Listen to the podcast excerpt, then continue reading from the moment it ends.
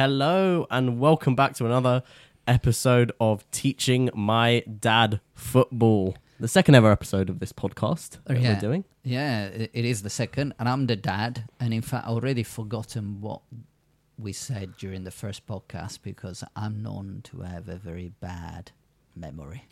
That's sort of the premise of this podcast is at least trying to get you to understand football a little bit better because uh, his memory is not particularly good. Well, yeah, it's a bit, you know, I've got failures. Yeah.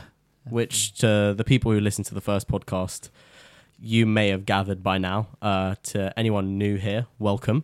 Uh, whether you're watching this on YouTube or you're listening to this on whatever streaming service you use, um, welcome. Uh, just for a little bit of a run through about what what we're doing um, on this podcast and in future podcasts. We're going to be doing this sort of every Monday or Tuesday after a game week. Um, has been played in the Premier League. We're going to talk about the games, mainly Arsenal games. Um, for those of you who don't know, we're both big Arsenal fans, as y- to those watching YouTube can tell by our shirts. Uh, yeah. Absolutely. Uh, we went to the game yesterday, which we will get onto very soon. Um, but yeah, we're just essentially we're going to be going through the Premier League games, talking about the results, talking about the games, mainly Arsenal, but everyone else, and then also at the end, uh, going to do some Premier League predictions for the next game week. Although, albeit um, at the time of recording this, there is no game. There's no games this weekend because uh, we're going into an international break now. Uh, but we'll talk about uh, the games that will happen in two weeks' time now. And as you said, you know, the purpose of the podcast, in fact, the purpose of two of us speaking, you know, it just happens that we're recording ourselves, is for you who know a lot, dear Joe, to teach, I know a bit. to teach me, Emmy, your dad, a little bit more about football because I'm not very good Yeah. at that. You're not, you've not got the best ball knowledge out there, uh, Yeah, to say the least. Um, but anyways, with that, uh, we will get into today's uh, topics. Um, well, I think it's no better than start it off with the big game of the weekend, which was Arsenal City. Yeah. 4:30 p.m. on a Sunday. Um, it was a big one for us, obviously. Uh, Re- remind me why it was such a big game because it's not just about us staying, uh, trying to stay top of the league. Although, you know, with Tottenham uh, this time round, but why why was it so special to try and get a win uh, this time round? well, it was it was special because it's been so long since we've beaten City in the league. I mean, the last time we beat them in the league was at home in at the end of 2015, the 15-16 season. You know, a lot has changed since then. I mean, it's been it was almost eight years. Uh, It took I think it was December 2015 w- last time we beat them in the league, and since then, um, I think we then had a couple draws after that, but I think we drew away to them later on in the season. But I think since Pep's been there, I believe we've lost every single game to them Yeah, including let's not. Uh, because it was Uh, 12 game 12 yeah 12 games no did we just wondering if in pep's first season if we like drew or if we drew to them anyway, but the, uh, the history. it'd is- been a while it'd know, been a while been- it- I it's mean, been we a played while, them and in it was- cu- we played them in cup competitions a couple of times and we've beaten them but beyond that in the league no Yeah. But anyway, so what did you make of the game?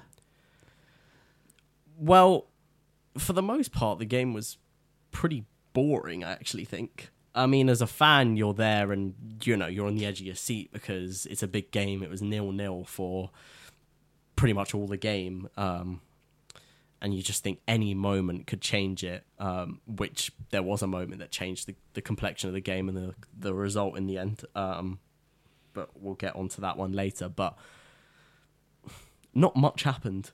It was very. It was one of those very tactical games where it seemed like both managers were both more so waiting for the other one to react or on the pitch for a player to make a mistake rather than for a, rather than to try and like really break each other down on the pitch. And you can see that with the attacking is that it didn't really get that many numbers forward. You know bar set pieces didn't really see the fullbacks join in in the attacks that often. Um you know i know zinchenko started he likes to invert so he doesn't really tend to get forward that much and ben white who you usually see overlapping a lot seemed quite conservative with that in the game you know he seemed like I'm not going to push up as much as I usually would do because otherwise that leaves a lot of space on the, on that side of the pitch for them to exploit. But there wasn't much width in the game either, uh, which meant a lot of the game was played down the middle of the pitches. I mean, if you look at the lineups for both sides, you had for Arsenal, Jesus was really the only one providing width, at least in the first half, was the only one really providing width. But he's one of those players who likes receiving the ball to feet rather than sort of making runs in behind. Didn't really stretch their defense. Didn't really ever make those those runs from the wing. You know, making a darting diagonal run. You know, for someone to maybe play a through ball. He's getting the ball into feet a lot, which did help us a lot in times because the ball would go long to him and it became a a target for us to go long to when got when we couldn't go short because he was sort of our only real long option. Um, and he was having some. He had a he had a good game, Jesus. I think. Uh, yeah, I think you know you. he played quite well. You know, I think you know it's, possibly. Um, you know, you know play, considering one of one of the best games. yeah, considering playing on the right hand side, which you know, I don't, I don't know how many times he's done for Arsenal, but he definitely hasn't done it much. Um, playing on that right hand side, I know recently he's played a little bit on the left, but at least on that right, I mean, I mean, Saka starts there basically every single game. In fact, it was his first game he hadn't appeared in the Premier League in was it 87 games the run. It's mm. insane, but eventually he was gonna that was gonna come to an end. So, do you think that because you said you know the and I agree with you that you know both teams were uh, really waiting for the other to make a mistake that was um, you know that were all very careful, um, you know, which meant in reality for Arsenal being really good in defence because they're quite impressive. Oh yeah, I mean, defensively they were. I mean, both teams were pretty good defensively, albeit I think that was in part because of the lack of commitment to going forward from both sides. But at least from an Arsenal side, you know, Saliba and Gabriel were brick walls yesterday. They were shut everything out. Haaland didn't have a look in. I mean, there was there was one there was Haaland. You know, he's six foot four, six foot five. He's built like a brick, and Saliba, you know, manhandled him yesterday. There was one ball where it played over the top, and they try go shoulder to shoulder. Saliba barges him off, you know, shoulder to shoulder, and Haaland go, goes to the floor, and Saliba just carries on running. And I think that kind of just summed up yesterday. Um, and it's not the first game that uh, actually the last this game and the previous game when we played them in the Shield, Haaland in both games accumulated an xG of zero. He didn't have a shot throughout the the entire time that he was on the pitch, and I know he came off slightly early in the Community Shield, but in this game he played the full ninety, um, and he didn't have a look in, not one. So you you would agree? I've seen some um, you know some other commentators have said um, that clearly the way that Arsenal defended and played was you know down to you know very careful strategy from Arteta, who decided that the best way to beat City this time round was really to somewhat play a more careful game rather than yeah, rather than be a bit more gun ho against them, which is yeah. the trap that we've maybe fallen for in the past. Is that as soon as you commit a lot of bodies forward, they'll just exploit you in behind. They'll they'll wait. They'll bide their time, and that's the thing about City over the over the past few years, especially. Pep has become more. I know we always think of Pep as this super possession, you know, obviously possession and control based manager, but defensively, the City side, especially last season and towards the back end of the season, just became so impossible to penetrate because they'll essentially be like, if you want to attack us, good luck. Like, good luck breaking through us. Um, like it's going to take something special or a little bit of luck for you to break through us. Um, especially against the big teams, that they're, they're actually now quite happy to let you know let other teams have more possession of the ball, and you kind of saw that with them with a number of times last year. I mean, when we played them at the Emirates last season, it was their lowest percentage of possession in the league since Pepper came in. I think they had something like thirty six percent possession. I mean, yesterday it was a bit more balanced. I think it was City had fifty one, Arsenal had forty nine, but you could see it was very balanced in terms of possession. Um, although I do think that maybe they were a little bit more possession based this time round because Arsenal were willing to defend at times. They were willing to sort of just sit back and, and absorb pressure. You know, eleven men behind the ball, almost. You know, almost just parking the bus at times. But at the end of the day, you know, you're to struggle to break through that, uh, which they did. I mean, their only shot on goal came from that corner in the first few minutes of the game where, um, where the, where the corner came in. I can't remember who had the header, but it was cleared off the line by Declan Rice, and that was their only shot on target the entire game. They had four shots in total, um, the entire game. Um, Yeah, and as you said, it was quite, you know, the, from an Arsenal perspective, you know, being there at the stadium, but I guess everyone else also daily watching it or listening on, um, you know, online, just the audio, you know, any streaming service. It was quite worrying and frustrating um, because somewhat because of you know we're defending so well that was not a great real deal no, there was no real uh, chances in the uh, game. happening, and I got very worried at the start of the game because Ryan made a few, Yeah, a I mean, few, a few mistakes. Ryan made a couple of. Um, and I don't know whether it was intentional to um, uh, make sure that they play that way with, um, you know, holding the the ball, uh, you know, through to the end. I mean, obviously, it's intentional that you play out from the back like that. Um, but you know, you're trying to entice City on with their press. Um, but that he almost got caught out a couple of times. He, he misplaced a couple. I know. I know. Midweek, he had the mistake against um, against Lens for their first goal. Um, so you're just thinking, okay, how do you bounce back from that?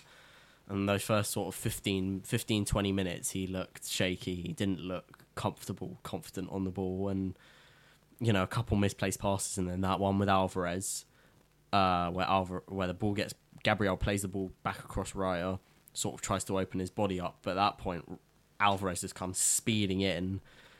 Raya tries to clear it. Alvarez blocks it. And on another day, that could go in the back of the net to be fair, from that point onwards, he seemed to sort of like snap back and, and really sharpened up. And to be fair, I think his distribution after that was was was almost perfect. But for those first fifteen to twenty minutes, he looked shaky. And it, it, on another day, we could have gone one 0 down. do you think it was because maybe he was worried because such a big game and he, um, you know, yeah, what- what probably the stakes. You know, he's in terms of a game like that. He never played in a game of that magnitude before. I mean, I know he's played some. Obviously, I know he played in the North London Derby, but you know, against City, you know, best team in the world, and you're the team fighting them. You know, you know, you're the team trying to dethrone them. You know, he's never been in that position before. Um, although obviously he's played against them several times for Brentford, um, and been on the winning side with them uh, with Brentford against City. Um, doing it in the position of way or Arsenal is a bit different. Um, So, what do you think, if anything, led us to the change and us being able to score a goal? Because obviously that somewhat relates to some of the subs, you know, that were made. You know, well, the what- what- interesting what- thing about the subs is that they were all four of them were involved in the goal, um, and in all honesty, I think it was a tactical bit of masterclass from Arteta because towards sort of the last 25 30 minutes of the game he realizes that um having sort of this static issue again aren't we Yeah. um, don't know what the issue is there, but sounds a little bit better now. Yeah. Try unplugging stuff. Uh, I don't know if that will help. Sounds a little bit better. We'll sort of figure out. Anyway, Yeah. Anyways, um, where was I? Um, So we're saying subs. oh yeah, the, subs, substitutions. yeah. Uh, yeah, I mean, like perfect from Arteta. Really, I mean, kind of more seemed almost like a little bit of a reaction to Pep made that triple change uh, beforehand, where he took who did he? He took off Alvarez, uh, Kovacic, who I think we all agree should have been red. If it's not a given the basis of the red cards that have been given this season, whether the Curtis Jones one, uh, the Malo Gusto one, Kovacic met all the criteria to be sent off. You know, studs high, uh, enough force in the challenge, ankle level. Reality is is that the VAR team could have easily said to Michael Oliver, "Okay, go over to the monitor and have a look." Um, and I think if he saw it back, he might have changed his mind on it.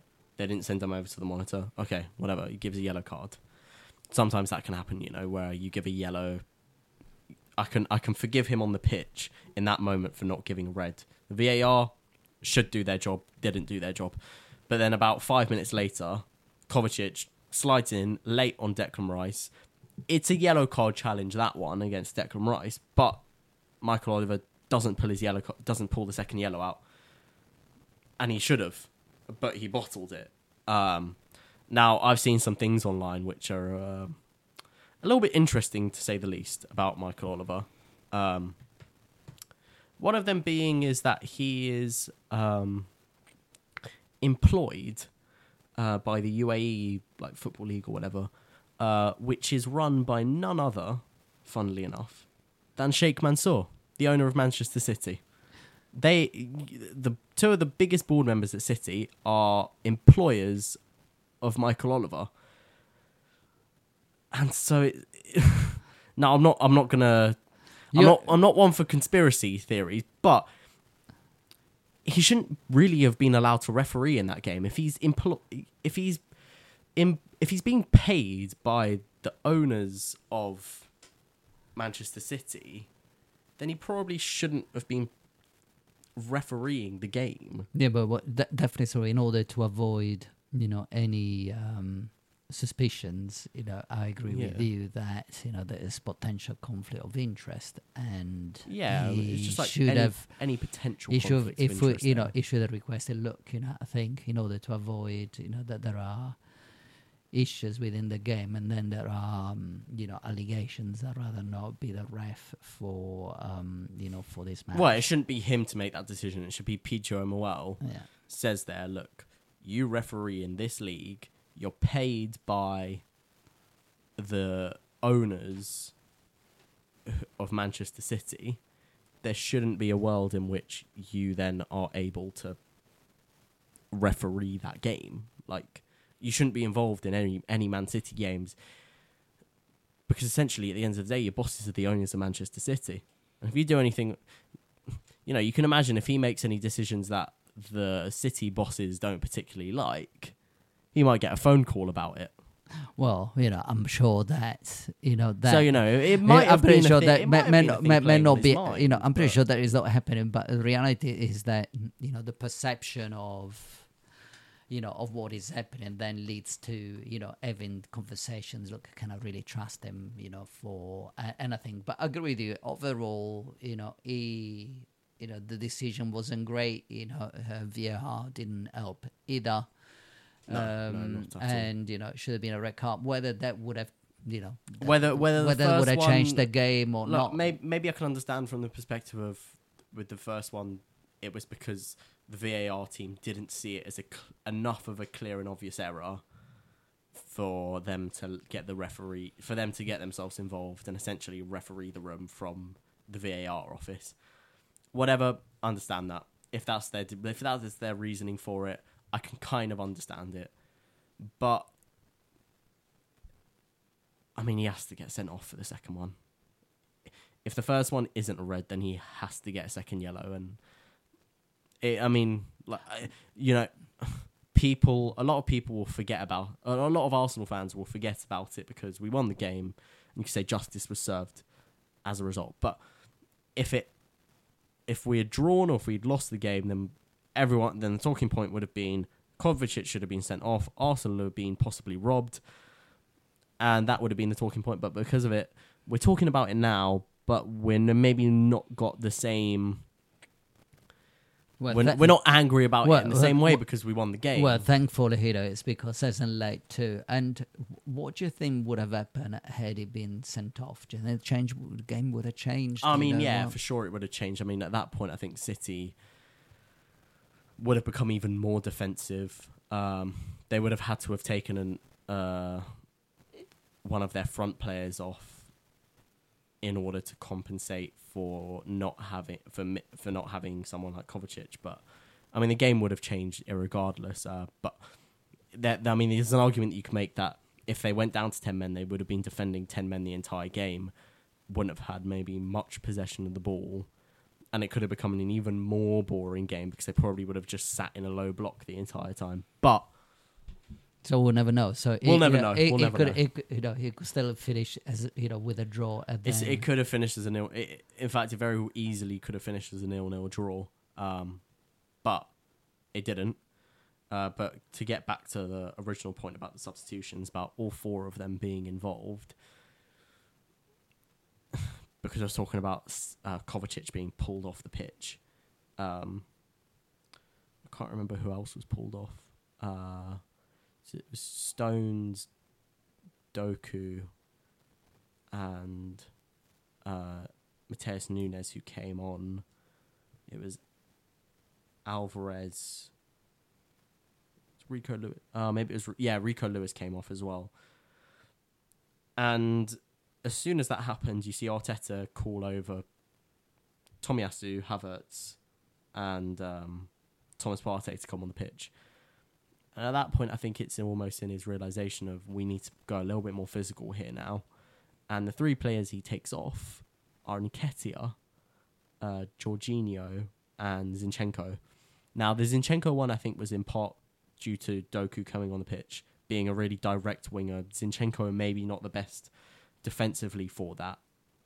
And so, as soon as Tomiyasu comes on the pitch, Doku had originally come on the pitch and was playing on the right hand side, switched with Foden and went to the left hand side because they realised Tomiyasu's far too good of a of a one on one defender, and Doku would have maybe a li- Ben White's not as strong as a one on one defender against you know tricky pacey wingers, and so Doku instantly goes to the left hand side, and that means that all of a sudden, uh, Tomiyasu's defending Foden. Now Foden was playing very centrally in the game, and what it means is that Tomiyasu then has the, almost the freedom to roam forward a little bit more, and if you um, there's a freeze frame uh, where you see the pitch of when Partey gets on the ball, sort of on that right hand side, sort of near the halfway line.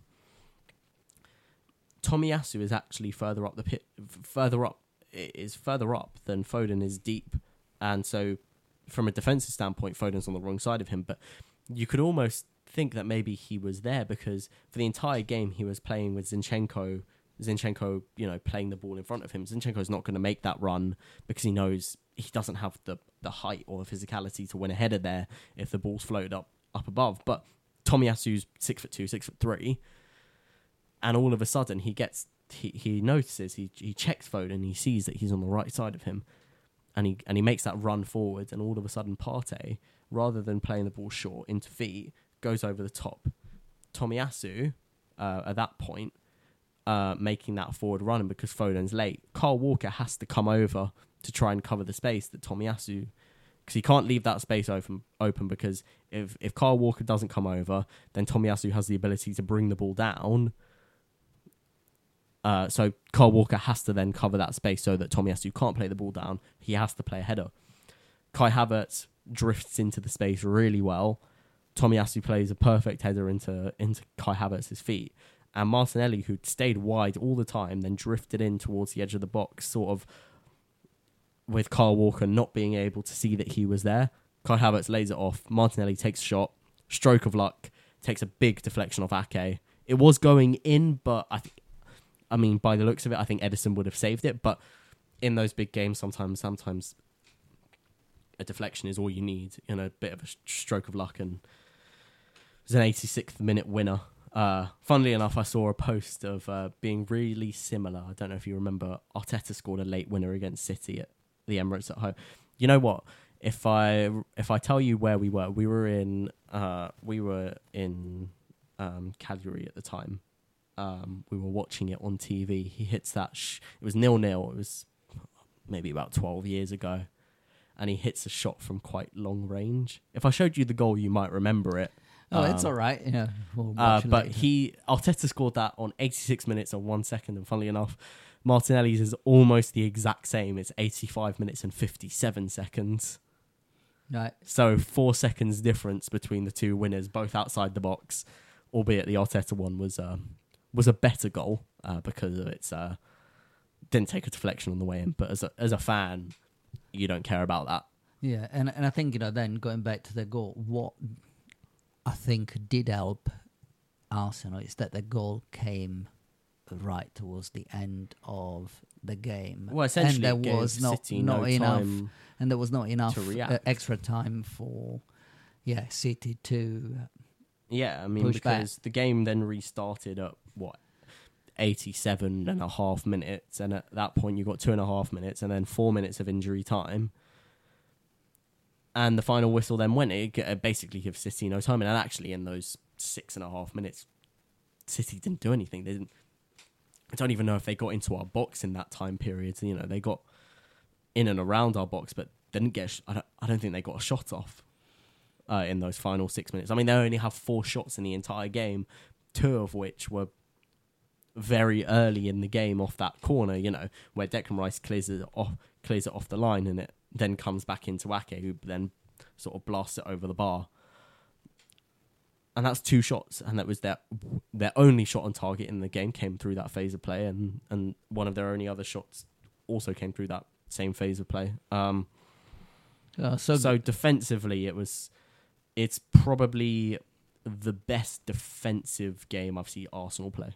Yeah, and it was very good. It was You know, solid. for also um, our first home clean sheet in the league this season, because every other home game we've played, we've conceded in in the league. Uh, so uh, to get a clean sheet against against City, who notoriously put the ball in the back of the net against us, um, is is something for those players to be proud of. Um, now I've noticed we have been speaking about the Arsenal game for quite a while now, um, so we will move on to some of the other games. Obviously, it was it's the big game. it's only fair. it was the big game of the weekend. We were there, uh, although albeit we weren't sat in the same part of the stadium. I was sit, sat in our regular seats. You were sat Yeah, I was just above ab- the just city. above the City fans, which I imagine was very enjoyable for you to. At the end, it was very enjoyable. I won't be saying what because yeah, we'll keep um, it PG. I don't think know, we'll be what, saying what, what, what, uh, what, what people and the kind of um, gestures they were gestures making yeah, they were doing towards at the the end of the game fans, with the City fans. But uh, I'm yeah. sure if you've ever watched a football game, an English football game, you'd probably know um, what sort of gestures people were making towards the City fans as as the game ended. Uh, So, which game do you and I got into now? So next up, um, I think we'll go with um, the game that was just before our well, one of the games that was just before our one, uh, the Brighton Liverpool game. Uh, two two. From a from a neutral perspective, a lot better of a game than uh, than our game on the on the Super Sunday. Um, a game in which um, I think was pretty evenly balanced. Um, an entertaining game nonetheless. Uh, I mean, I didn't w- didn't sort of watched in parts at the stadium. They had it on, um, but uh, Brighton obviously take the lead quite early on. Um, their goal came from uh, sort of a slow ball into Mac Allister, which then uh, oh, one of their new boys picked up. Um, right, and in any case, picked up and he scored. Uh, hold on, let me check the name. do you want to check the name because otherwise, yeah, I checked the name here of the scorers. I mean, I know Salah got the brace, um, but at least for Brighton, but it was in general term, you know, as I said, was you know when they oh yeah, Dingra. uh, Dingra gets the ball. He get he gets the ball. He picks, you know, picks uh, Mac Allister's pocket, notices Alisson's off his line, and from about 35 yards out, he decides to almost like almost. To be fair, he didn't lift it off the ground. He didn't le- lift it over Alisson. He actually just sort of passed it into the net. But Alisson was sort of quite wide of his goal at that point, um, and the space was there for him to take that shot, and and he went in the back of the net. Then Brighton had some chance. Well, they had some chance. There had quite a few good chances before that goal off of a few corners, but then after that, the game sort of slowed down a little bit, and then eventually, uh, the space opens up for Liverpool.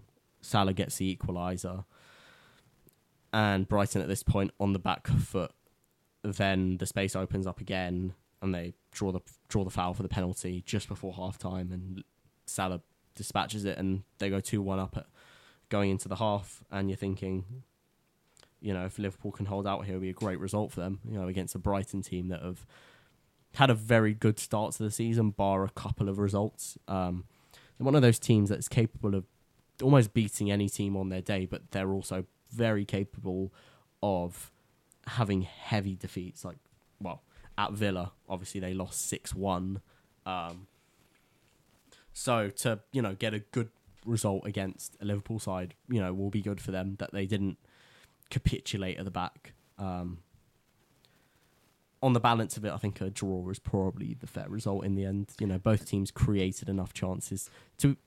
I mean, the game could have probably gone either way, but uh, in all fairness, I think the draw was probably And and do you think that the right that one in the is end. happened? Because I've heard some people saying, you know, because this is like Liverpool, um, you know, the new version of they got the new players and they got their legs and they're Yeah, fast, sort of but they but they are very good in attack, but they are not so great not so great defensively. defensively. Is that? Yeah. Do you think what what is that, Bennett? Yeah, I think it's almost exactly that. I mean, the Liverpool teams are past you, you know, when they were challenging City and, and winning winning the Champions League and getting to finals. Defensively, they were very strong, um, but they don't have that protection in front of them. I mean, they didn't start this game with with um, with a DM starting. You know, their only their only real defensive midfielder is Endo, who they signed in the summer, who was a bit of a stopgap signing after they missed out on Caicedo and uh, Romeo Lavia, um, who both went to Chelsea, of course. Um, but they don't have that protection in front of them, and then defensively, Van Dijk's since his ACL injury, while still a top top defender, isn't at the levels that he used to be. Um, you know, he's getting older as well now, so maybe that physicality that he used to have isn't quite there anymore. Um, Do you think that because obviously it, it is something that Klopp be aware and it's, it, Oh, it's yeah, gonna it's gonna work of on it, it. And, and, do you um, see Liverpool being a challenger for I don't know how for long the title? I don't know how long they can sustain it because as good as they are going forward, I mean they are brilliant going forward. They're I mean they're arguably one of the best best teams in the world going forward. Their defense is just not quite at the levels that it needs to be and over the course of a league season you need your defense to be there because there will be games where for whatever reason the attackers as good as they are just are struggling to break through the lines or can't put the ball in the back of the net and whatnot. And in those sorts of games, you need your defense to be there in order to you know hold out for a result, or you you've only got one nil up, or it's a big game and you're playing against a side that's very good attacking wise. If they've if they go if the side they're going up against is great defensively and great attacking wise, whereas Liverpool are good defensively, great attacking wise, they'll get exposed in some games, and and it'll be the difference of them dropping some points here and there, and especially against Brighton, a good side, they they do eventually drop points. Um, especially defending set pieces, they struggled. They really struggled to defend some set pieces against against Brighton. I mean, they had those first few chances that Brighton had where they could have scored in the first sort of five minutes of the game off some corners, and then eventually the equaliser comes from a from a ball from a free kick whipped in off the left hand side, and Dunk Lewis Dunk, uh, the captain, centre back, sticks it in the back of the net. And from a defensive standpoint, Liverpool will be kicking themselves for that because you should be defending set pieces like that better. So, you know, just and then we can move on to another game. But so, question for you is Brighton going to make to top four? And is Liverpool going to make it to top four? Well, Um, I the- think I think Liverpool are almost a guarantee. I, Liverpool will get top. Liverpool will get Champions League football again. The question is whether they'll challenge for the title again. That I'm not so sure about. Um, I'll have to see their defense improve in order for me to be confident in them say, in saying that they'll make a good bid for the title. Top four, I don't really have much question about. I mean, it might even be a top five this year with the change of the format of the Champions League, depending on how English sides do in European competitions. Um, if they're the best, if if English league sides are the best performing teams in Europe, all of a sudden there's fifth spot becomes Champions League football, and if that's the case, then yeah, they'll they'll easily get Champions League football. Um, what about Brighton? What about? I mean, Brighton, if they got Champions League football, will be incredible. Do I think they'll do it? No, I don't think they have. I, similar to similar to Liverpool, but their defense isn't good enough, and then their attack isn't quite potent enough. Um, they'll uh, they'll make a very good push for European football again, though. Um, but again, they have had midweek games which they're getting used to as well. Um, you know they've lost one, drawn one in their Europa League group so far. Um, albeit they did get a great draw away at uh, Marseille. You know, tough, tough stadium and and place to go. They went two 0 down and they kept themselves in it and eventually got, you know, got themselves back into it and leveled it up quite late on with a penalty. Um, but Champions League football, I think, is a bit of a long shot for them. But yeah, it'd be one of those ones where at this point in in, in this in the season, I think they're sat in f- sat in fifth right now. No, they're sat. They're either sat in. I'm trying to think teams above them. They're either sat in fifth. I think they're sat in sixth right now, which would get them um, Europa League football again. Um, but there are some teams who need to do some catching up, who we'll get onto in a bit. Um, that I would expect will eventually finish above them, and then also probably finish above Villa as well. Um, which I think moves us on to our next game um, of the of the other Sunday games, which is the West Ham Newcastle game, two two again. Um, I mean, from uh, from what I've seen, uh, Bruno Guimaraes very lucky to be on the pitch uh, still. Um, got booked once for a yellow card, and then about a couple minutes la- and then a couple minutes later makes another foul. James Ward-Prowse on the break tripped him up. Should have been a second yellow, yes, and by the by the letter of the law, he should have been sent off. And Newcastle were lucky, but in all fairness um, to them, they got themselves back in the game after a really poor first half. I mean, it looked like they were hung up on midweek. Obviously, that brilliant get home, that brilliant uh, game at home against PSG, where they blow the doors off of them and they they beat them four one. Um, they had a really slow start in the first half. They go one 0 down at half time. Um, albeit West Ham didn't really create that much, bar the goal that they scored, but Newcastle just they just didn't look at it. Obviously, Eddie Howe came in at half time, said something to them. They come out the second half, and all of a sudden you can see the players are getting forward a lot more. They're getting themselves up the pitch, and in the first few minutes they create some good chances, and eventually Isak scores the equaliser, and then not too long after that, I think about three or four minutes after that, uh, ball goes over the top to Trippier, who then plays it plays a brilliant volleyed cross uh, across the goal. Poor defending from West Ham, uh, in all fairness, but Isak has a tap in at that point. Um, they go 2 1 up, and Newcastle looked in the driving seat. Isak goes through on goal again, takes it round the keeper, but his touch was just a little bit too heavy, and he, uh, or from a quite tight, and then has to take the shot from quite a tight angle when it hits the post. and it could have been his hat trick, and he could and they could have gone three one up, and at that point you would have said game over. Newcastle would have won. Didn't end that way, and uh, West Ham then bring on summer signing Mohamed Kudus uh, quite late on, and I mean from the moment he came on the pitch, he just looked like something that haven't that West Ham haven't seen from a creative player since Dimitri Payet was there all those years ago. I mean, he looked. I mean, he's the real deal. I mean, I always rated him while he was still at Ajax. Um, and in all fairness, I thought it was. I was a little bit surprised he he actually went to West Ham. I thought he would have got to he would have got to move to a bigger club because there was lots of big clubs who were interested in him. I mean, United were interested in him. Chelsea showed a lot of interest in him. Arsenal were even interested in him. Um, in fact, he almost then ended up going to Brighton, and then West Ham came in for him, and he chose West Ham over Brighton. Um, but great player. He's very versatile as well. He could play on the wing, play he could even play up front. But I think his sort of best position is playing as an attacking midfielder.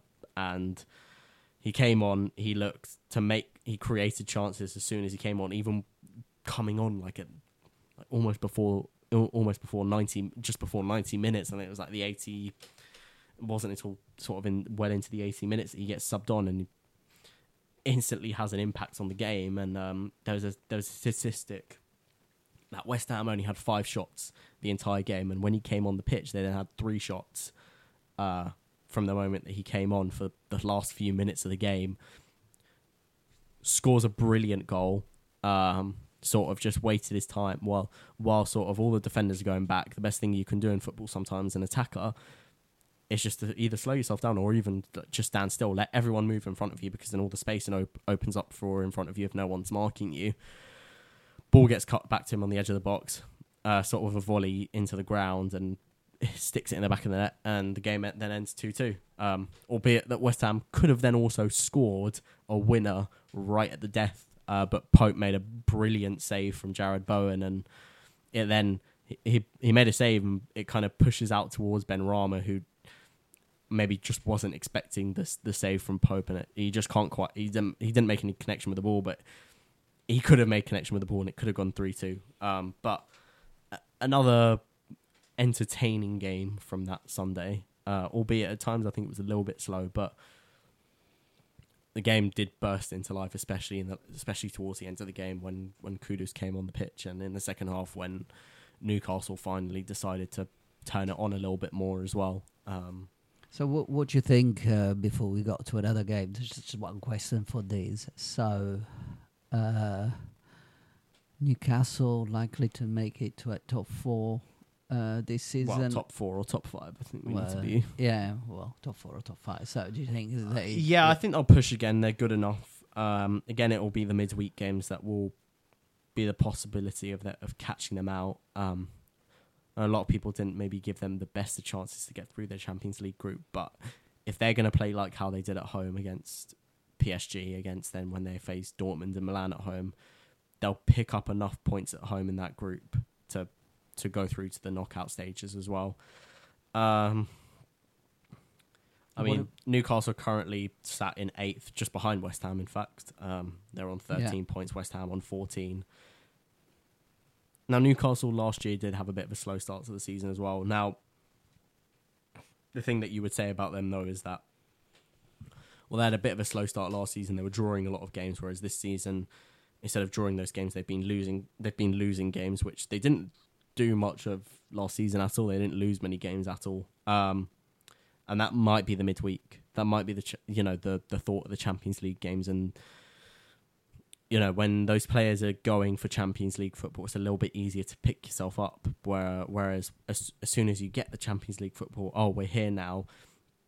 You can almost think they look at they look more forward to the Champions League games rather than the Premier League games. You know, chasing, chasing, trying to get themselves into the Champions League. The maintaining it is more diff is sometimes more difficult than getting in. Um, and especially then when you've got midweek games and they don't have the particularly most deep squad.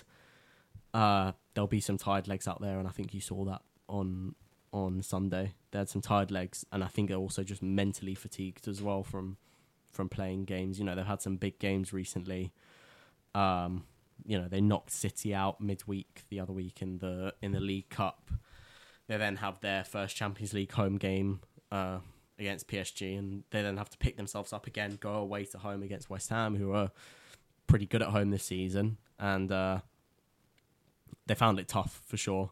Um, and that might be a theme that continues for them, but I would probably say that I don't know if they'll finish in the top four, but they very well may get that fifth spot again and find themselves. And if and if the thing and if the ping pong balls bounce right for them, they'll get cha- they'll get in the Champions League again because I think right now the current top four look very strong, and I'm not necessarily saying that any of those top four. I think the current top four probably the ones who end up getting champ, who end up finishing the top four come the end of the season. Um, And what about West Ham? West Ham, I think a lot of people wrote them off. I thought, I think a lot of people thought, obviously, we got Declan Rice, and people are looking at their team now and thinking, you know, such a big loss there. But they invested the money really well. They brought in some really good players, and they've looked strong again this season. They've looked, their midfield has looked a lot stronger because they have just have more numbers in there now. You know, almost becoming too reliant on a player like Declan Rice at times can not be the right thing for a team like West Ham to do. They need a bit more balance, and they do have that in their midfield this year. Um, they made some. They made some good signings. Um, right. Yeah. And so you, you, I guess, you know, that you'll see them again, you know, um, quite easily getting a Europa League um, place. Yeah, I mean, I can see them pushing for Europe again. Whether it's Europa League, I'm not so sure. Obviously, they're in the Europa League this year again. Um, whether they and I, uh, they could go far in it. I mean, they went to the semi-finals of the Europa League the other season, a couple seasons ago, and obviously they won the Conference League last year. But whether they go deep in it again, I'm not so sure. Um, obviously, if they were to win it, they could find themselves in playing Champions League football. But um, I'm not so sure that they'd they would win it. Although they do have the experience of winning a European competition now. That that that team especially, it could happen. Do I think it will? No. Do I think they'll get European football? Maybe. Uh, but I think there's a couple of teams above them that look a little bit stronger for European football, and then you've then got the likes of United and Chelsea who will be looking to push back into the. That obviously United and Chelsea both want to be playing Champions League football again. Whether they will, I'm not so sure. Uh, we'll get onto them in a bit with their games. Um, in fact, actually, I think we'll we'll go straight into we'll go straight into the United game because they won two one. Um, albeit they won two one very very late on um, through two injury time goals by Scott McTominay, uh, who not particularly loved at United, but I think after that game is probably the lo- most loved man in in Manchester. Uh, Why? Why is it not? Do you think it's not loved? I mean, he's just. I think it's in part playing out position. He's not. You know, over the years they played tried to play him as sort of more defensive midfielder. He's just not that. He's not a defensive midfielder. He doesn't play there for Scotland, and he plays very well for Scotland in a more advanced role. And I think his future in a more advanced role, if he starts to play more of as a number eight, more of as someone who's going to be involved in the attacks, he has the ability to score goals, and he he has the legs to be able to play as a number eight, and I think that's the position he needs to play in. Uh, he doesn't have the greatest technical ability on the ball, but you don't necessarily always need that. You need sometimes you need runners in your team. You need you need players who are going to pop up with goals here and there. And uh, I mean, it could have been an awful. I mean, like it's already been United's worst start to a Premier League season, but it could have been even worse. I mean, they were one 0 down until the ninety third minute, uh, and then they end up winning the game two one. Um, now they have a lot of players to come back, United uh, still, so I'm not making too much of a judgment on their start of the season, but it's not been great.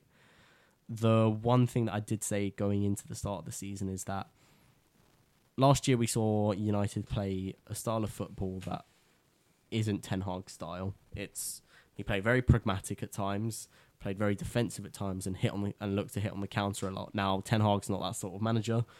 He's the sort of manager where he wants to be in possession of the ball, controlling games. I mean, that's what we that's what you saw at Bright. Um, that's what you saw him at Ajax.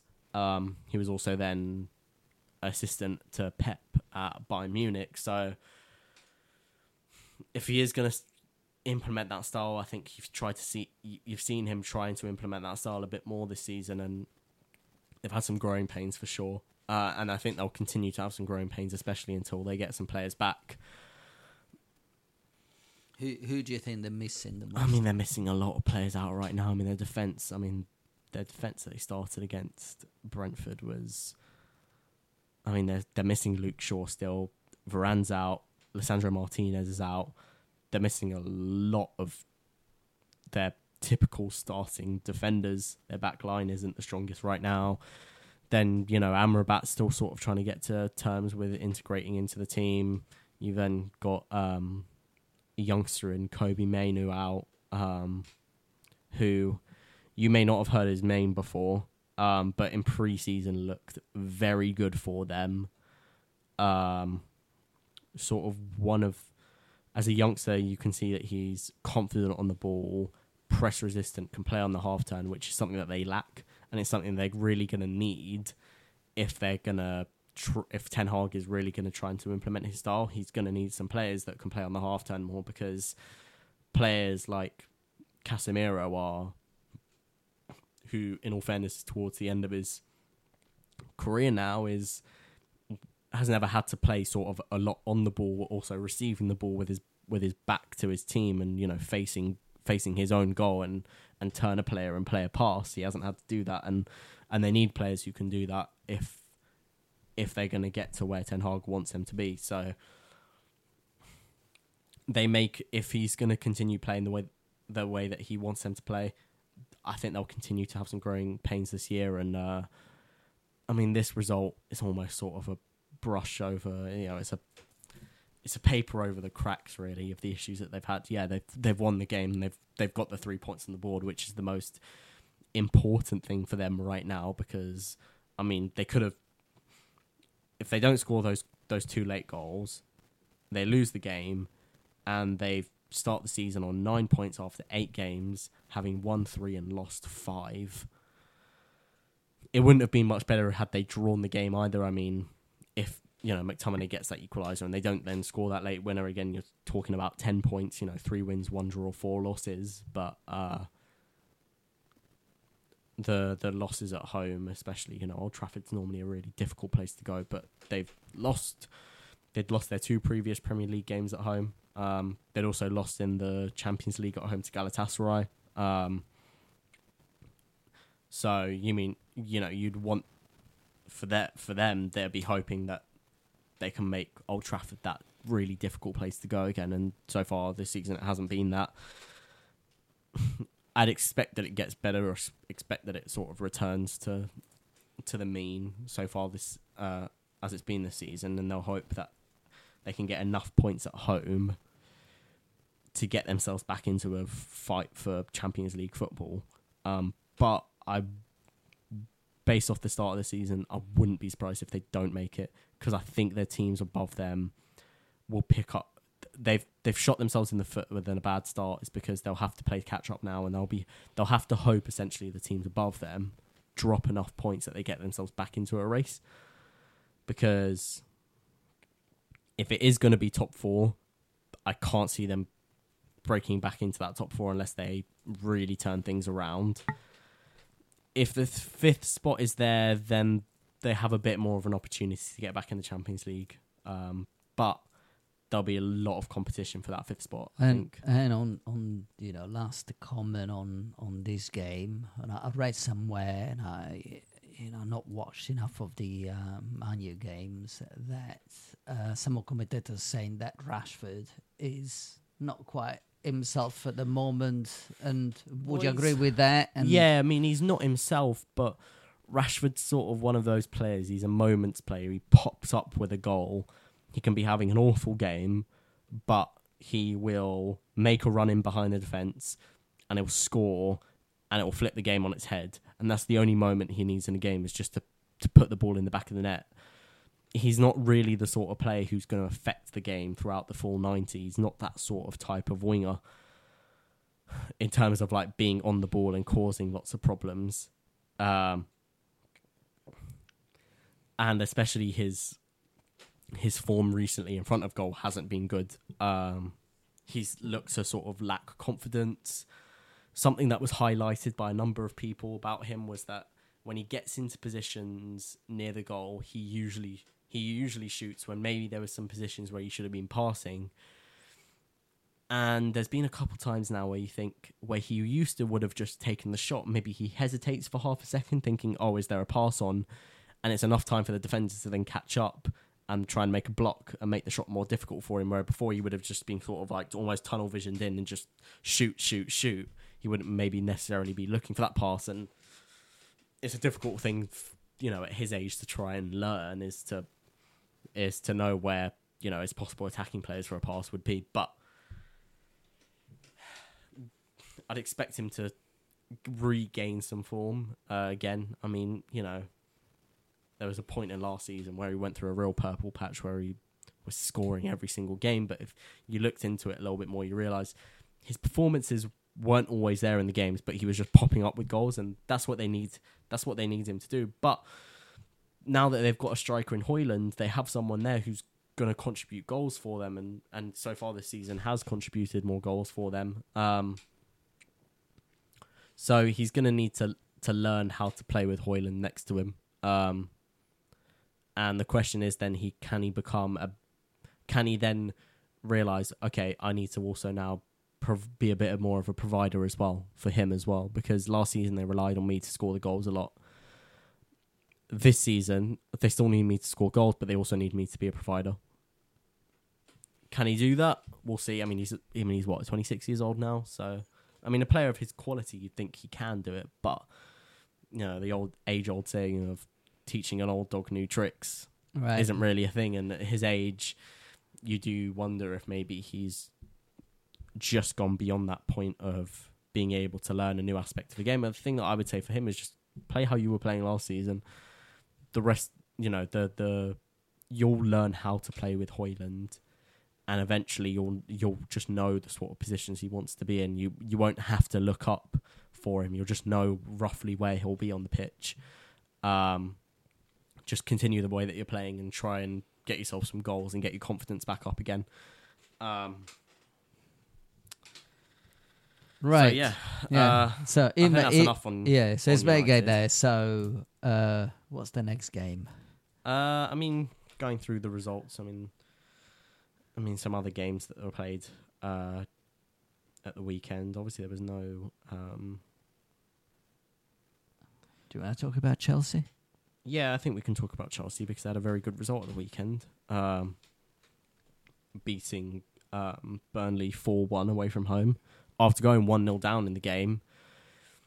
Chelsea look like they're starting to kick into gear. They they've their past couple of games they've been scoring goals, and that's been the most important thing for them because if you look at the underlying stats, they've actually won every single Premier League game on expected goals. They just have really struggled in front of goal. Now they've got a lot of young players. Bar Sterling, they've got a lot of young players up top who they may continue to have some of those issues in some other games, but at least in this game they were they were on fire in front of goal. And despite even going one 0 down, they didn't let it faze them, and they go on to win the game four one with. Uh, uh, you know, their equaliser a little bit of luck through an, through an own goal, but in the second half, I mean, they just dominated. They dominated Burnley, who I think are having a really tough time trying.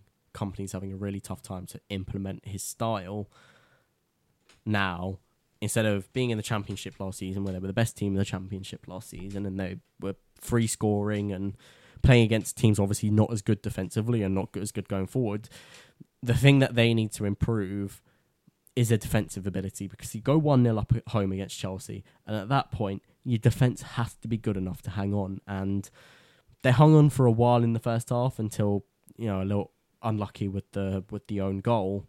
Can happen sometimes, whatever. You know, you you take those, you accept those, they can happen. But in the second half, they just got they just got exposed, and you know maybe trying to you know, tried to go back into the lead. They left themselves open at the back, and Chelsea exploited it, and they end up scoring three goals in the second half, and they win four one, which for them is a great result. I mean, they seem to be a li- little bit back on track. I mean, they've won two games in a row now. Um, they'll find themselves climbing up the table quite quickly at this stage in the season with two wins in a row. I mean, um, you know, a few few weeks ago we were looking at them down in like 14th, 15th on only five points, and um, now all of a sudden they're uh, they're sat in 11th place on 11 points and find themselves, you know, only five points off fifth spot, um, which for them they'll take they'll see as a positive because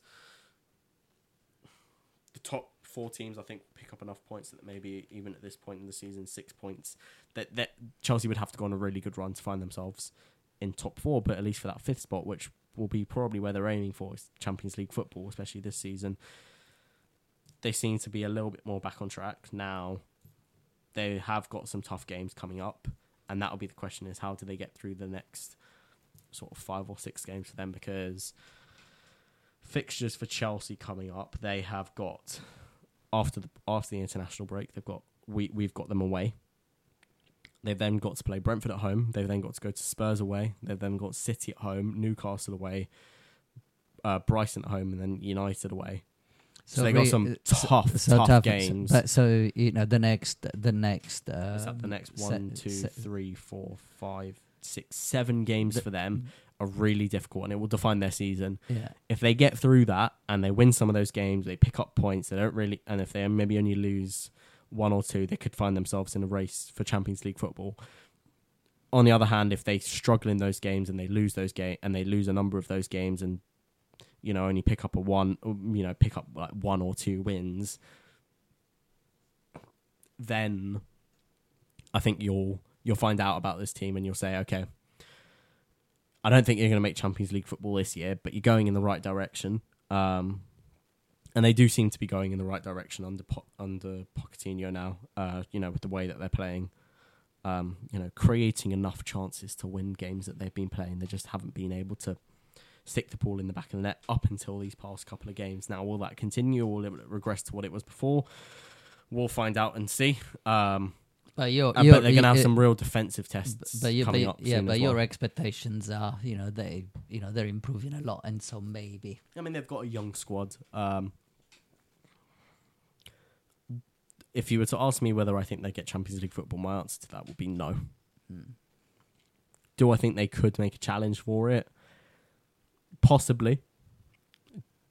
Do I think they'll? But at this point in time, I'm I'm a little bit I'm still a little bit unsure about them.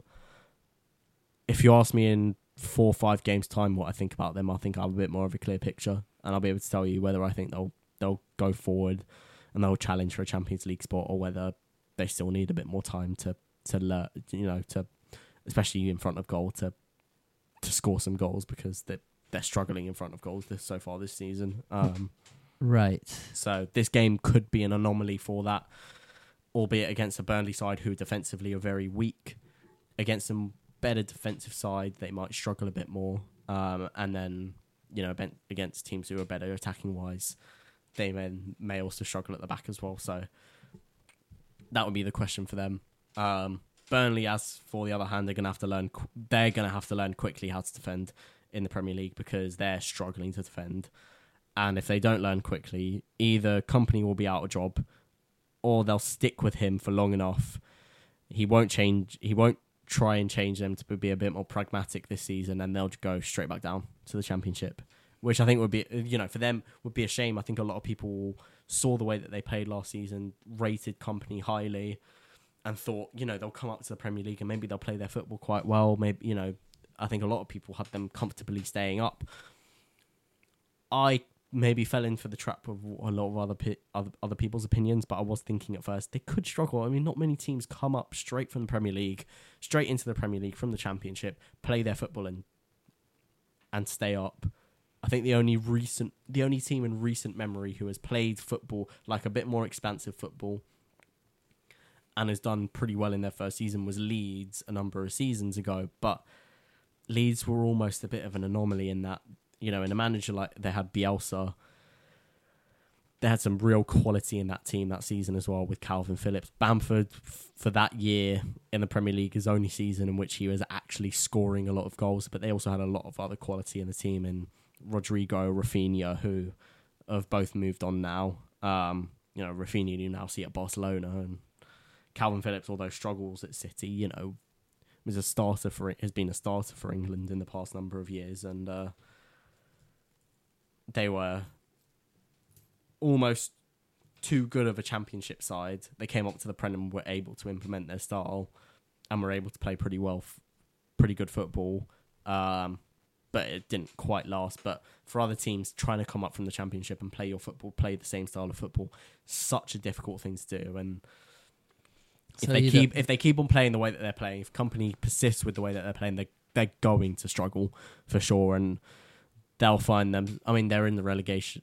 They're in the relegation zone now. Although they they did beat Luton um, midweek because that game, um, which was originally postponed, did get played and and they did go to Luton and win, uh, which was massive for them to get their first three points on the board. Um, But, But- as said, they're gonna struggle. Uh, and I think now talking about Luton, uh, we'll move on to their game, um, which was against Spurs. Spurs away to Luton. Actually, a game that uh, Luton could have picked, got some points out of. They had some good chances, uh, especially at nil nil still when Bissouma went down uh, off the pitch because he got himself red carded for a second yellow, which was, you know, he picks up his first yellow. Fair enough. He then dives and get himself his second yellow. I mean, from a Tottenham perspective, he's been one of the best. From from their perspective, he's been one of their best players this season. In fact, I'd argue he's probably been alongside Maddison and Son, been their best player this season.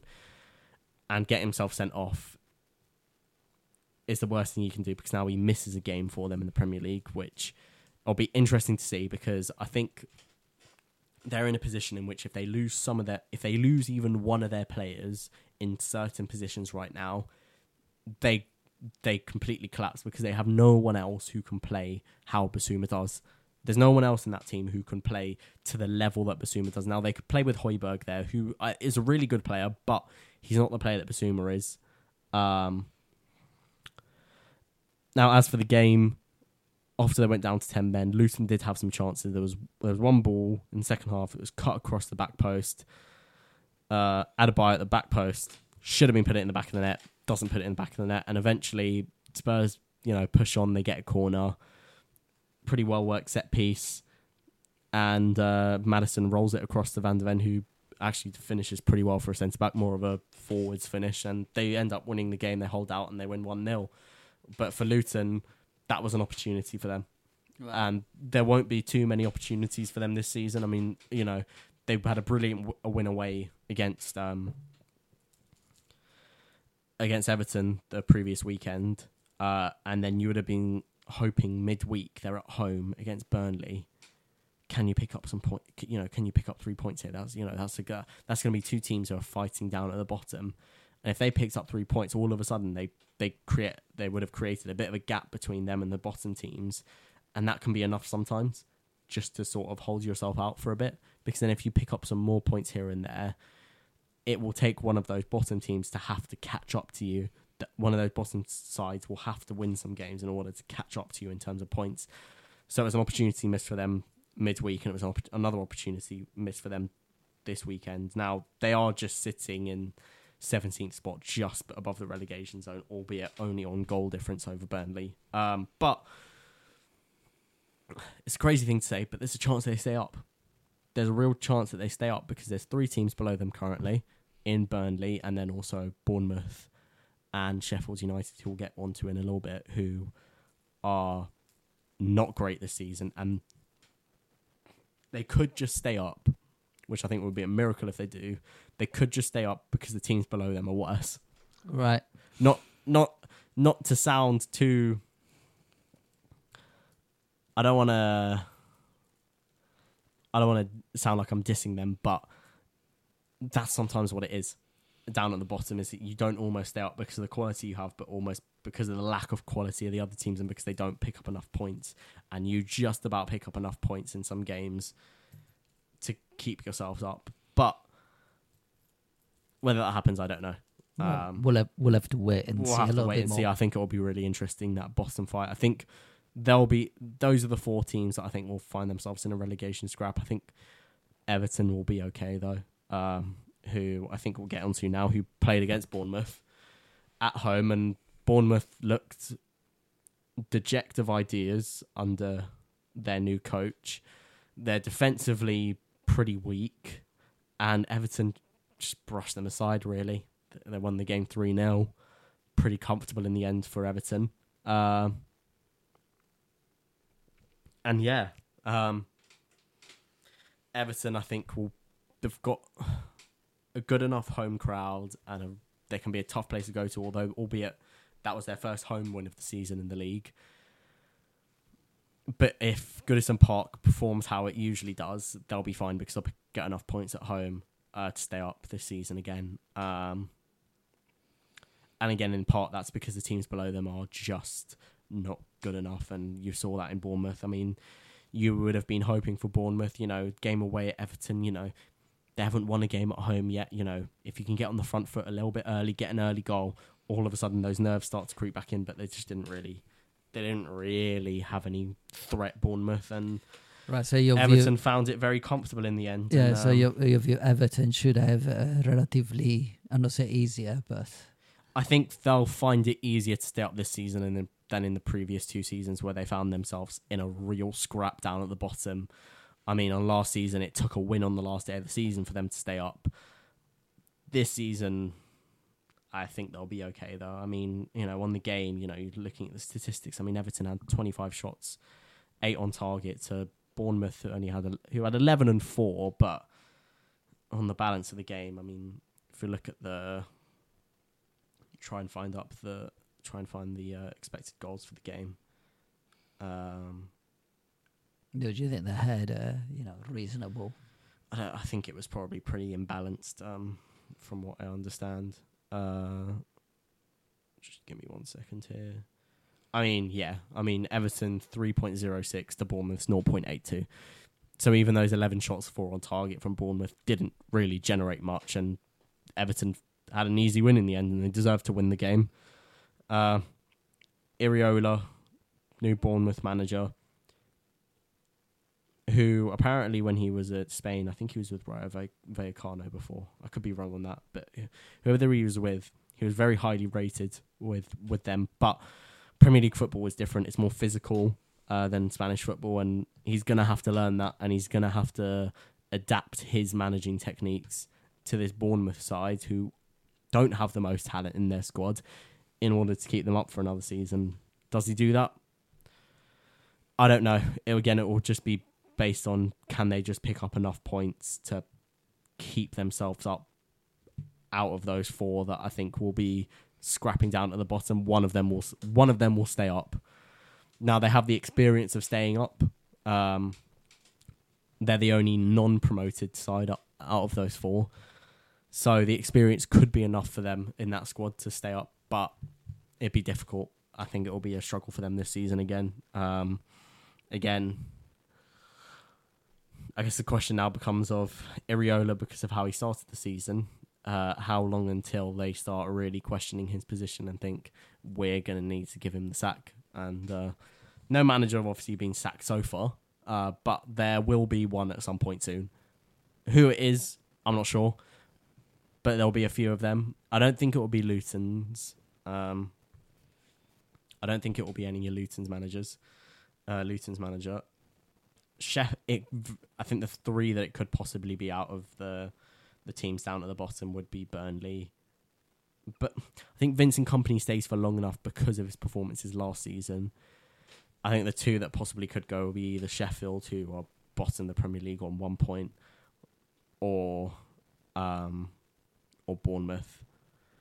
Uh, just because they have not looked good this season so far, Bournemouth, and they'll want to keep their Premier League spot after doing it last season. And a lot of, in all fairness, a lot of people wrote them off, and they ended up staying up.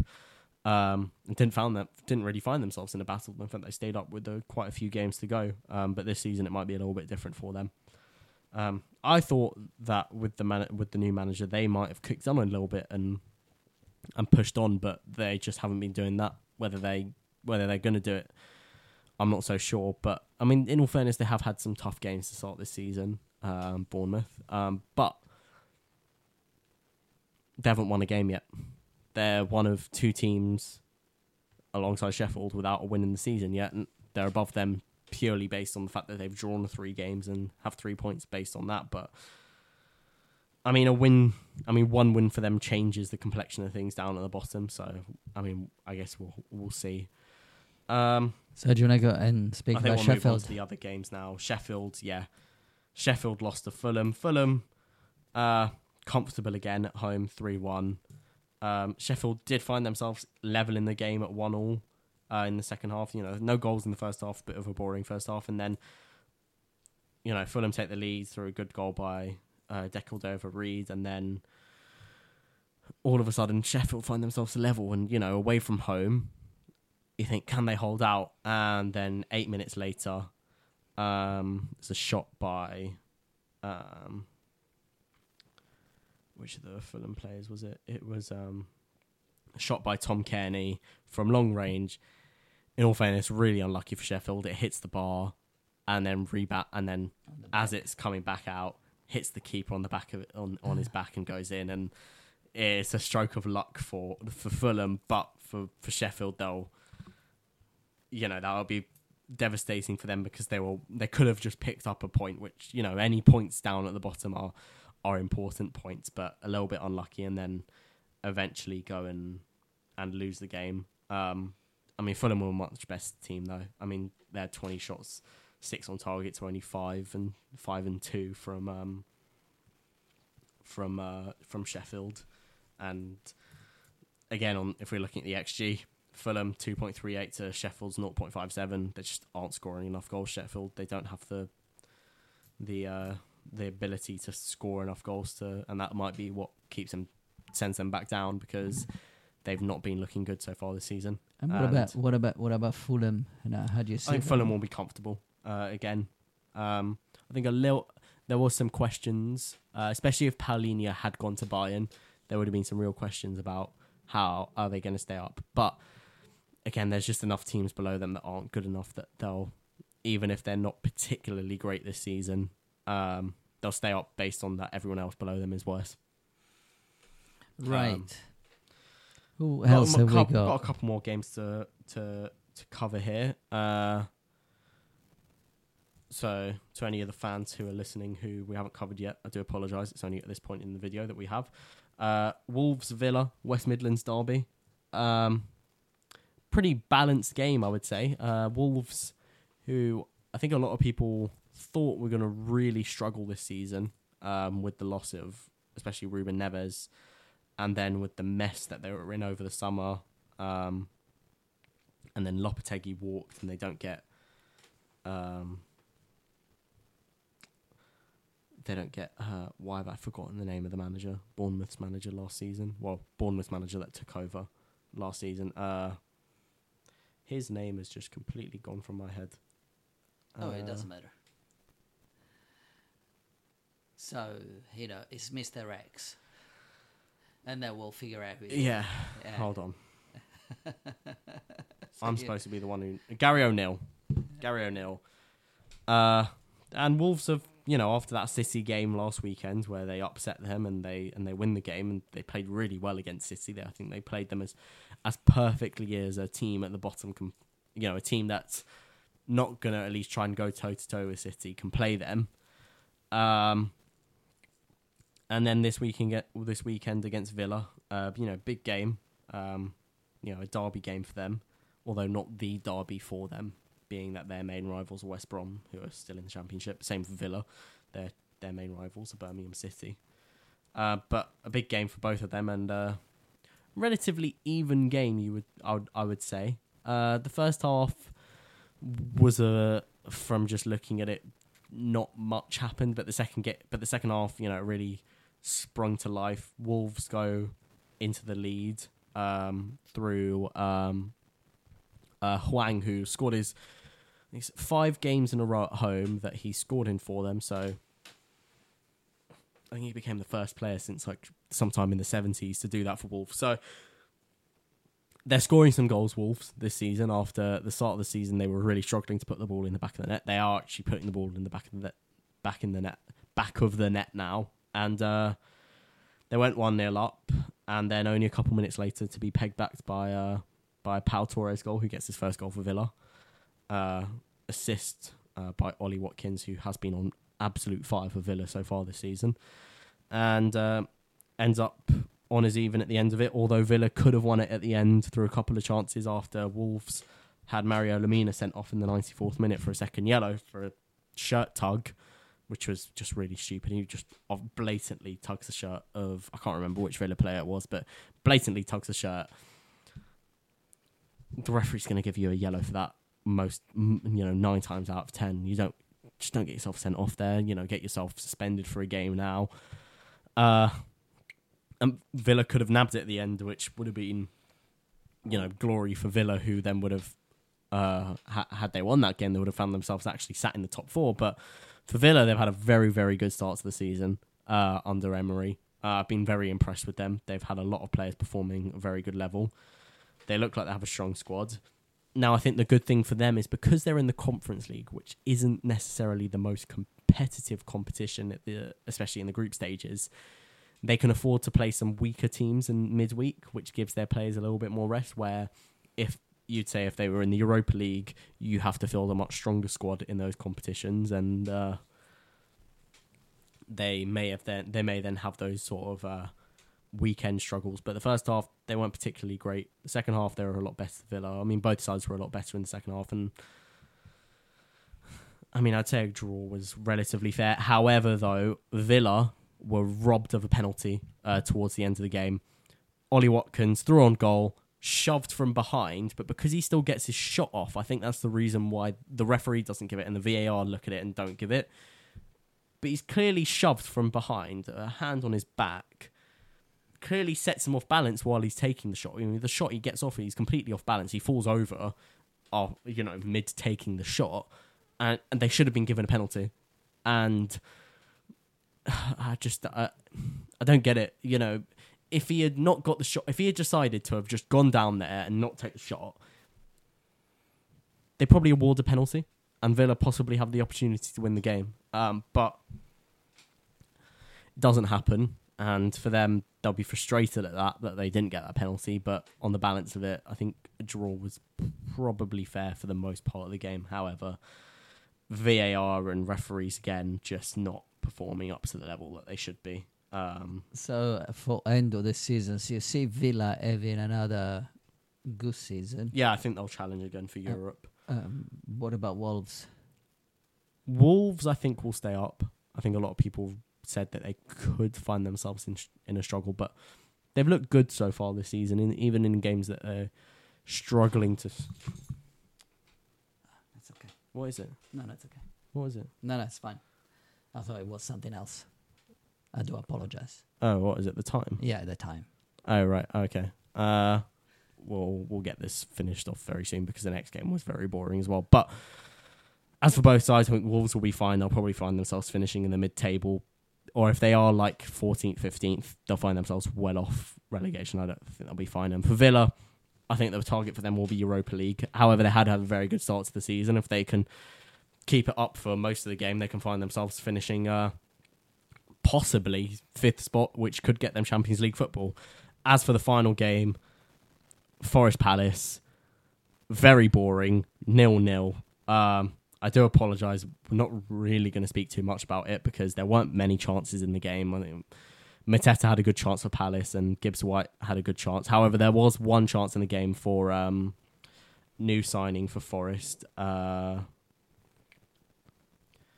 uh, I forget his name. Uh, when I see his name, it will remind me of Murillo, who skipped past a few players, and if he had put it in the back of the net, possibly would have been goal of the season. But hits it almost straight at the keeper, and actually did get a rebound.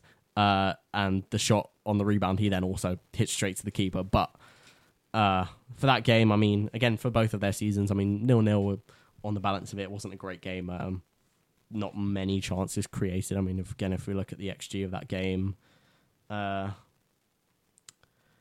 Palace 0.98, Forest 1.31. So you probably say draw on. You know, Forest well outscored them by what 0.33 on XG.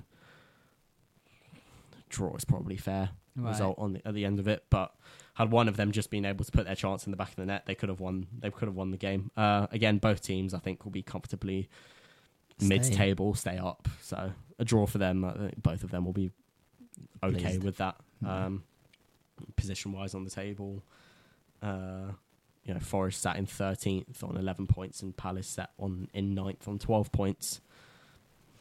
So Do you think there's going to be more or less where they're going to end up this season? Sort of up. yeah, I think I th- Palace, who, as long as they've been in the Premier League now, have never finished in the top half of the table, which is uh, which is a strange thing. Um, but the the question for them is, can they finally finish in the top half of the table? Don't know, Right. uh, but I mean they'll be in that mid-table position. I think Forest will be as well. So unless any of them go on a particularly bad losing run, I don't I don't see any either of them finding themselves struggling this season. They'll both comfortably stay up again, um, which is maybe a little bit boring for both of them because you don't get the nervousness of a relegation scrap, but you don't get the excitement of you know trying to push on towards European football. They'll both be sort of just in the middle, which I'm sure they'll be happy with. But from a you know for for a team like Palace, can imagine now it's getting a little bit boring for them because they've been in the league so long. You'd think that maybe eventually they, because of all that money that they've been having for the past 10 years, they can just invest it and they can get themselves up the table, maybe just have like a season or two in Europe, but they haven't been able to do that. Uh, they haven't even been able to crack the top 10. So, um, yeah. Uh, Right. So where do you want to go now? finish off. Uh, obviously, no, f- no, there won't be an episode next week because uh, international football. So we'll be back in two weeks' time uh, for another Premier League uh, roundup of fixtures. But uh, before we leave, I think we'll do our predictions again. Um, so I'll, I'll go in order of the games. So the first game on Saturday is uh, Merseyside derby, Liverpool at home to Everton. Uh, Predictions Gonna, uh, it's going to be uh, probably three one to Liverpool. three one to Liverpool. Yeah, I mean I maybe see Everton getting a goal, but I mean three one sounds about. I'll go with I, th- I think if Liverpool will blow them blow them out of the water. I think they'll win four one. Um, next up, Bournemouth at home to Wolves. Really important game for Bournemouth at home to Wolves, who they could get a result against, and they need to get they need to get some points. Um, but I don't think they'll get a win. However, I do think it will be a draw. I think it will finish one all. I don't know. Uh, and uh, somehow I think Wolves is going to do better than Bournemouth, although I know they're playing away. I think going to win uh, one 0 One 0 Okay. Uh, next up, Brentford Burnley. Now Brentford have struggled for points so far this season, although I think I think they'll be okay. Uh, they have a good enough manager and they have good enough players. Um, Burnley away to Brentford. Um, they haven't been as good at home this season. Brentford. I mean, they were. I mean, in all honesty, they were. You know, a few minutes away from getting ten points and would have been mid-table, but they find themselves, I think, sat down in like fifteenth or sixteenth for now. Uh, I think fifteenth uh, above Everton. Um, but they're at home to Burnley, who have really struggled to defend this season. I think it will continue that way. I think Brentford will win comfortably. I think they'll win a 2 0. I think they're going to win, but one 0 Okay. Uh, then next up, uh, City, who for the first time since December of 2018 lost two consecutive games in the Premier League, which an incredible record. If you look at all other teams, the team, the next team to have not lost consecutive, now the longest record for not losing consecutive games in the Premier League is actually Brighton, who haven't lost consecutive games since last year, since uh, I think October 2022. Um, which is just an attest to the work that De Zerbi is doing at Brighton now. Um, City at home to Brighton. And, you know, maybe with a little bit of confidence lost with City, you know, they'll want to get back on track. It's one of those games that they could either come out Brighton and they could blow Brighton out the water, or if Brighton are, play really well, they could find themselves in a bit of trouble. Brighton being a pretty good side. Um, I, however, do think that City will get over the line. I don't think it will be the easiest game, but I'll go for a two-one City. And uh, don't forget, I think City's gonna go back. Uh, gonna go back. Um, Yeah, they'll be having Rodri back, Rodri back, and so uh, who's so important for them. I mean, if you look at their the games that they don't have Rodri and the games that they do have Rodri, I mean, they played way more games with Rodri, and they've I think only lost about five in the games that he played. And the games they haven't played with Rodri, which isn't many, they've actually lost more games than in all the games they've had with him. So he's a he's arguably their most important player on the pitch. They have no I think the thing is they have no real replacement for him. They have no player who can play his position. They have to go with like two players playing the DM role rather than just having one single player playing the DM role, which is part of the reason why they wanted Declan Rice uh, in the summer. Uh, they decided not to go beyond that first bid that they made for him because they didn't want to get into a bidding war, and I think they knew that Declan Rice wanted to go to Arsenal. Um, but that's part of the reason why Pep wanted Declan Rice. Um, but uh, he'll be back, so I think they will get a win. But I think Brighton will give them a little bit of trouble at least. um, Um, uh, I think just gonna be, be bit optimistic, and I think there's the chance of a draw. I mean, I do think it's possible. I just, I just Um, think City after two losses in a row, Uh, they'll they'll just be like, yeah, we're not dropping points the next game. Um, but I think you know I'm gonna be optimistic. It's gonna be a one-all. Okay. I mean, I'm, I'd happily take that. I just don't think it will happen. Uh, moving on then, Newcastle against Palace. Newcastle at home to Palace. I think this will be a pretty routine win for Newcastle. Um, It's just don't you think it's just a question of how many goals they're gonna put behind. yeah, I mean, Palace are decent defensively, so I don't think it will be a. I don't think they'll uh, they'll there'll be a rout by any by any means of it. But uh, let's see Palace getting a goal. I'd take. I'd go three one Newcastle. I'll go three 0 Okay. And then moving on, uh, Forest at home to Luton. Um, I mean, there's a s- somewhat of an opportunity for Luton, but Forest are very good at home. I think they'll continue to be good at home, and they'll win this game 2 0. Uh, I'm gonna surprise this because I think Luton somewhat can win this game, and uh, I think they're gonna win You think one they're going to 0 win? You Yeah. They'll, they'll steal it on the road 1 0. Fair Yeah. enough. And then uh, two. Two late games on the Saturday. One one evening kickoff, five thirty. Is the we've got uh, Arsenal away at Chelsea, who uh, now Stamford Bridge recently for us in the past three games we've won all three games in the league at Stamford Bridge. Uh, although I do think it will be harder than it was against them last season at Stamford Bridge in a game that I know we only won one 0 but we could have easily won two or three 0 Like we could have easily won. We could have easily put a few goals past them. They do look defensively quite solid, so I think they'll be difficult to break down. However, I think attacking wise, they'll struggle because of our defensive capabilities. They may struggle, and I think we'll win the game. Albeit, I think we'll only win it one 0 Uh, I'm gonna go for one 0 as well because I agree Yeah. with what you said. I think they'll give us a decent game, but they just won't. I think they'll get into some good positions. They just won't create really much. And then we'll probably just have a little bit more quality in front of goal and get the win. And then there's an 8, 8 p.m. Saturday kickoff, which is really late for a, for a Saturday. Uh, and that's Sheffield at home to United. Now, because of United's poor start to the season, you're thinking for, for Sheffield, they have to be going into that game thinking maybe we can get something out of this. We're at home, in front of our home crowd you know, against a United team who have looked mentally maybe a little bit weak. Can we get something against them? And my answer to that is that I think they will, but I think it will be a draw. I think it will be. Uh, I'm going to be boring here. I think it will be nil nil. So now I think Man U is going to win, and um, I mean, look, United should be winning you know, by but I think I think it's going to be a two 0 a two 0 For Man U.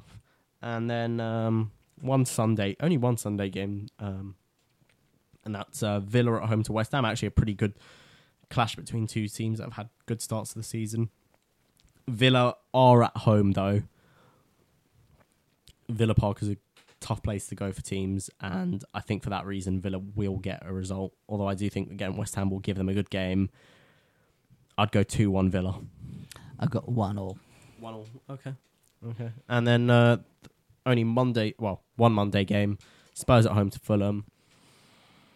I Spurs will be missing Bissouma, but I think they're not coming up against a big enough test that could cause them mu- that will cause them any damage. And I think they'll they'll maybe struggle at parts in the game, but I think they'll get over the line. I think they'll create enough chances and they'll win two 0 Uh, although I eh, dislike the thought of that, but I agree with you. They're gonna win. They're gonna find it relatively easy uh, to win. So yeah, two 0 as well.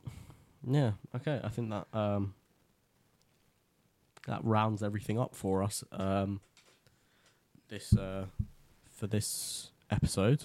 Um, now again, bit of a break until the next one.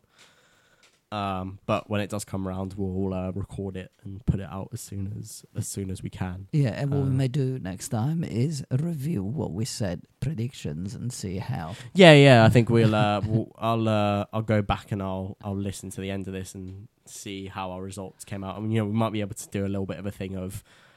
Uh, we can set up a bit of a league between us two every week to see who. Uh, You know, got who it right. who who predict the the correct score line. You get like three points for it, and if you predict the sort of right result, either a win or a draw, you get one point for it. And then obviously, if you don't predict it right, you get no points for Mhm. it. I quite like that. Okay. Um, Cool. Okay, so uh, thank you, wa- everyone, for either watching or listening uh, to another episode of the Teaching My Dad Football podcast. I hope you've enjoyed. And hopefully I've improved, but we'd never know. Eh, maybe st- step by step. We'll see the incremental improvements. Maybe by the end of the season, he'll know more than me. I don't think so. But there you go. See you guys. Thank you.